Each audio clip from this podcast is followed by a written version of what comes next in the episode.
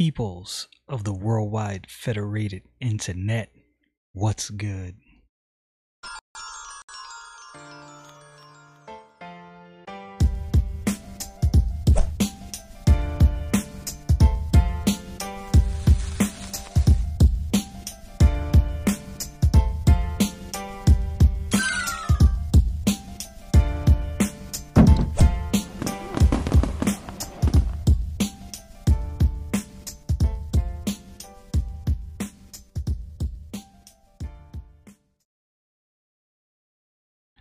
I remember when I got saved, and I think this is probably the same for most believers. I didn't grow up in church. I didn't know much about God or the things of God. I didn't know much about the Bible. I didn't know much about what the Bible taught. We did have a Bible in my house growing up. Uh, my mom always kept a King James Bible around. I, I think that's partly why I'm I'm I'm so prone to use the King James Bible exclusively. That's I, like I like I always say. I love the language. I love the flow. I love Old English. There's a lot of words that we don't use uh, today that I believe carry heavier and weightier meanings that are used in the King James Bible. So I like it. I prefer it. But I didn't know much about God, like much at all. So not growing up in in that environment to some ways it, it can be an advantage and to some ways it can be a disadvantage. It can be an advantage because to people who grew up in christian homes who grew up in uh in good churches that taught the bible you you know certain things i wouldn't say by default but because you've you've grown up in these environments, there's certain things that are almost second nature to you. Well, to people like me that didn't grow up in church, we have to learn all of these things. The benefit of that is you you start from zero. So when you start from zero and you don't have a preset position, you're blank slate. A lot of companies they like to hire people who have like degrees and training with no experience. I learned this. And the reason they like to do that is because they don't want you to come with with bad habits. So they might have things that they do that might be considered bad habits to other companies, but it's how they like things being done. So they can train you how they want you to be trained. So in that regard, you know, not growing up around Bible teaching, you know, solid Bible teaching, you're blank slate. You don't know anything. So you're more apt to read the Bible and take it for what it says, as to where somebody that grew up in the church sometimes and under certain teachings, it's harder for them to come to grips with certain things. Like maybe they were taught something that was wrong, and the Bible says the opposite, and it's hard for them to reconcile that because of how they were taught. So that's why I say that in some ways it's good, in some ways it's bad. But with that being said, I I didn't know after getting saved, like, okay, what do I do from here? Where do I go? The Bible covers so many things, and especially for a believer, the Bible definitely covers this issue.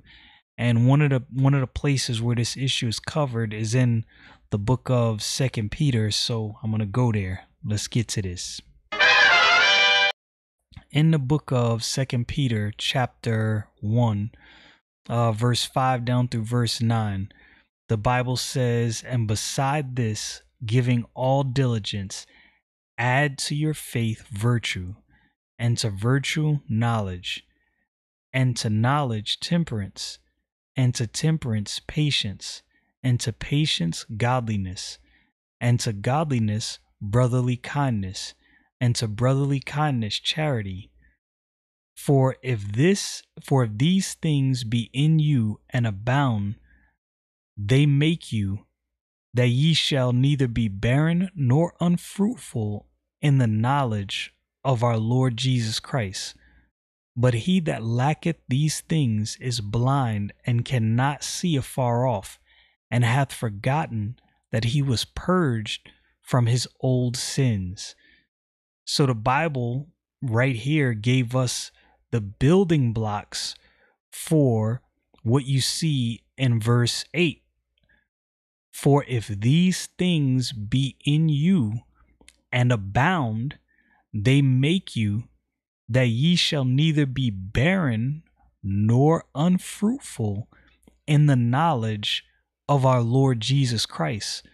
So, concerning the knowledge of our Lord Jesus Christ, if you want to abound, if you want to know more, the Bible says, "Yo, these things that I that I gave you before, these are the building blocks." What are those building blocks? The first one, of course, uh, after you get saved, which is faith, is virtue. And I looked up the word because even though you this is a word that we, we hear more often than not, like I said, I, I like to look up words to understand words beyond how they're used because oftentimes, and I've said this again before, you might know how to use a word, but you still might not understand the depth of the meaning of that word and, and what all that word carries. So the word virtue is strength, um, that substance or quality of physical bodies by which they act and produce effects on other bodies, bravery, valor, moral goodness, the practice of moral duties, and the abstaining from vice or a conformity of life and conversation to the moral law. So that word virtue is dealing with the character of a person, right? So when you get saved, and like I know, look, I have many character flaws. God is working on me in in in various areas, but this is something that we we should be aware of, especially after getting saved, and something that that we should seek to be a person of high moral character and that's what virtue is dealing with. And one of the ways to to be assured to be a person of high moral character is to carry out what is said in the book of first peter chapter 1 and verse 14 and 16, the Bible says, As obedient children, not fashioning yourselves according to the former lusts in your ignorance, but as he which hath called you is holy, so be ye holy in all manner of conversation. That's talking about lifestyle. Because it is written, Be ye holy, for I am holy. This is a surefire way to make sure that you are a virtuous person and that virtue abounds. Be holy. That's that's that's pretty pretty simple. And to virtue, knowledge. Now we see in uh um in the book of Proverbs uh, chapter 1, verse 7, that the fear of the Lord is the beginning of knowledge. So that's where that's where knowledge begins right out the gate. So knowledge is not like most most of us, most people in this day and age, when we think of knowledge, we think of of intellect. We think of the information that's contained in our brain, the things we can recall from memory.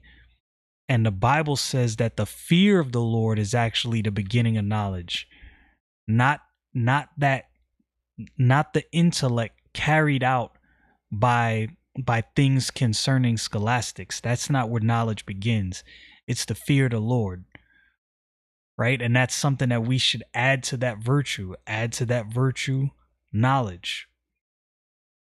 And to knowledge, temperance.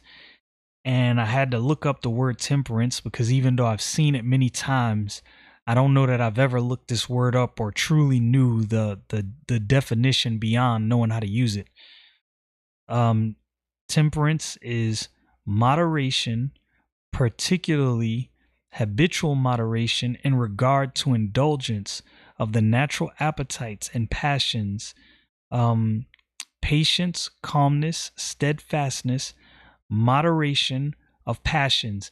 And that actually made me think about something that was said in the book of First Corinthians chapter 6 and verse 12.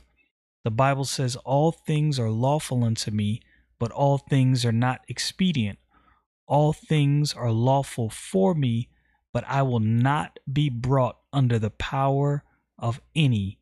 Meats for the belly, and the belly for meats, but God shall destroy both it and them.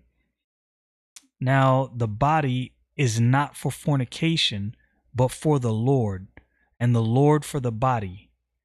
And God hath both raised up the Lord, and will also raise us by his own power. So, our bodies like like this this earthly vessel this body we live in especially after getting saved you have to realize that your life is not yours. Like this doesn't belong to me. My body is the temple of the holy spirit of god. Like that's always mind blowing to me the Bible says it, and I believe what the Bible says, and it's mind blowing. That might be a simple thing to you, but it's mind blowing to me. In the book of Ecclesiastes, um, Ecclesiastes, yeah, chapter 12, verse 13, the Bible says, let us hear as a matter of fact let's let's go to it so i don't misquote it because a lot of times i'll i know that verse but sometimes i'll not quote it exactly correctly, so I want to get the exact quotation. Let us hear the conclusion of the whole matter. Fear God and keep his commandments, for this is the whole duty of man. If you ever talk to somebody and you get into that conversation of what's your purpose, well, that right there told us what the purpose of man is. Fear God, keep his commandments. This is the whole duty of man. So when you're dealing with that idea of temperance, we have to understand that God has to have preeminence. Uh, like like nothing if anything comes before God, if anything is more important to you than God, then you're failing in one of these areas and yo, when I came across this this morning reading, this hit me, so I'm definitely this is definitely not me coming at anyone in judgment. This hit me and this hit me hard.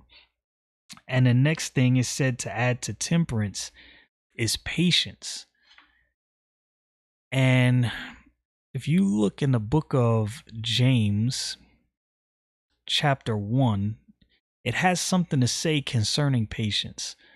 James, a servant of God and of the Lord Jesus Christ, to the twelve tribes which are scattered abroad, greeting. My brethren, count it all joy when you fall into diverse temptations, knowing this, that the trying of your faith worketh patience.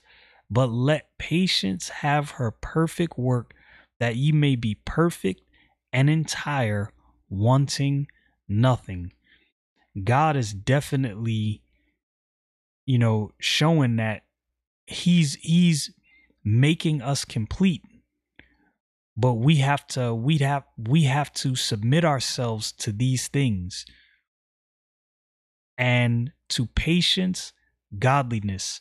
So i looked up the word godliness not that you don't know what it means but uh, piety belief in god and reverence for his character and laws. We have to have reverence for god. And this this made me think about something. There's something that people say I, I, w- I would never chide a person for it, like like get on to a person for saying it, but it's an irreverent saying when when people say um, or make the comment the man upstairs. I don't really like that saying because I, I don't think that that that saying gives much reverence to God. I, I think it's a flippant statement, but godliness, like like we we have to have a proper fear, a proper respect, uh, a, a proper appreciation for things concerning God. Um, let's see. So where are we at? Yeah, virtue, knowledge, patience, godliness, and godliness, brotherly love, and brotherly love, uh, uh, and to brotherly love, to brotherly kindness, charity. So we're supposed to be kind, easy enough, right? Easy to easy to understand. Uh, maybe not for not for many people. I know there's there's some that struggle with kindness, and I, and I'm not saying that I'm perfect about that either. There's a time where I definitely struggle with kindness, but I I honestly I make an honest effort to make sure as much as I can I'm kind to people. And it's and it's telling us to add to that brotherly kindness, charity, and charity goes and I've explained this before beyond the emotion of love. Charity charity takes that that emotion of love and it carries it out to action. And the Bible says for if these things be in you and abound, right? So so these things they grow they make you that ye shall neither be barren nor unfruitful in the knowledge of our Lord Jesus Christ. And this is what is really great about this is the great most high God of heaven and earth is building a relationship with us. And for this relationship to grow and for us to grow in the knowledge of him, we need these things that are mentioned. And here's what here's the kicker out of all of this. In verse 9, the Bible says, but he that lacketh these things is blind. Blind means we know we all know what that means. You can't see and cannot see afar off, and hath forgotten that he was purged from his old sins. Yo, I want to walk with God. I want to be close to God. I want my relationship with God to grow and and I want to build on that. And in order to do that, I need these things. That I know a lot of that stuff might be simple to many of you, but as I was listening to my Bible this morning and I came to those verses, I like I literally had to stop. Like I had to stop, go pick up my Bible like, "Yo, I've read this before, but I really wasn't paying attention. Like this is this is really giving us very beneficial steps to take to walk with God and to know God more. Like I said, I, I don't I don't know of any professing Christian that doesn't want to know God beyond the basics of what most people know. We want to know God and we want to grow and we want our relationships with God to be more personal. Like like think about the what the Bible says about Abraham. The Bible called Abraham a friend of God. Yo, I want to be close to God. I want my walk to be a walk that God is pleased with. And I believe in these verses, God gave us the recipe for just that. The recipe for walking with God, for building our relationship with God. And the warning is if we don't add these things, then we're blind yo, I don't want to be blind spiritually. That's a fact. I definitely like I've I've been in that position as a believer. I don't want to go back there. I want to I want to make sure I'm adding these things and I want to make sure these things grow and abound so my relationship with God can be stronger. Simple thoughts from a simple dude. Y'all know what it is. Stay frosty, people.